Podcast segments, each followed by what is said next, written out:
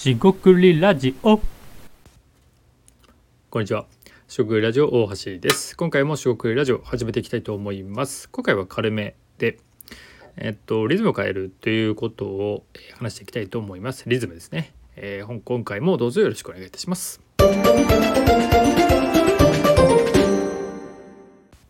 はい、四国ラジオ大橋です。今回短めということで、テーマはリズムを変えるですね。と大前健一さんが、えー確か言ってた書いてたってことで自分の意思でなんか変えるっていうことではなくて確か3つの、ことを意識して変えるといいと。でよく紹介されてると思うんですけどちょっと間違ってたらすいません、えー一つ目はですね、まあ、要は自分の意思じゃなくて、まあ、付き合う人を変えるですね。まあえーいろんな人ですね。自分の周りの人を変えていくと。環境を変えていくと。もう一つはまあ住む場所ですね。まあ、要は引っ越しですよね。で、えっと、最後は確か時間の使い方だと思うんですけど、まあ、間違えてたらすいません。調べてみてください。で、まあ、これって、要は自分の意思じゃなくて、環境変えましょうとか、えーいうことになるかなと、僕は解釈してます。で、僕自身がですね、リズムを変えるっていう時に、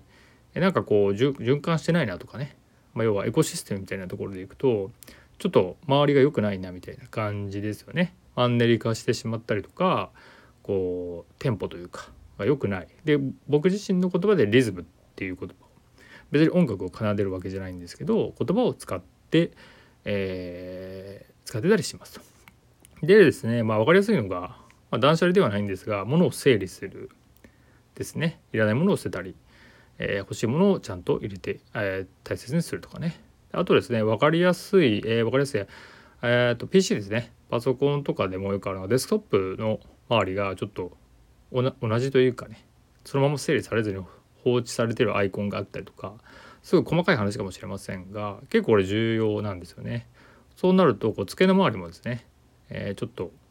同じようなというかちょっと整理されてない感じも増えてきてで特にですね積んどくが最近ちょっとまずいことになってまして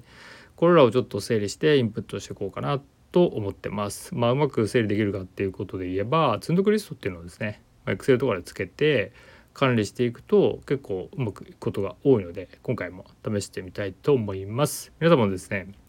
えーっとなんかうまくいってないなとか調子悪いなって時はちょっと整理の時間だと思って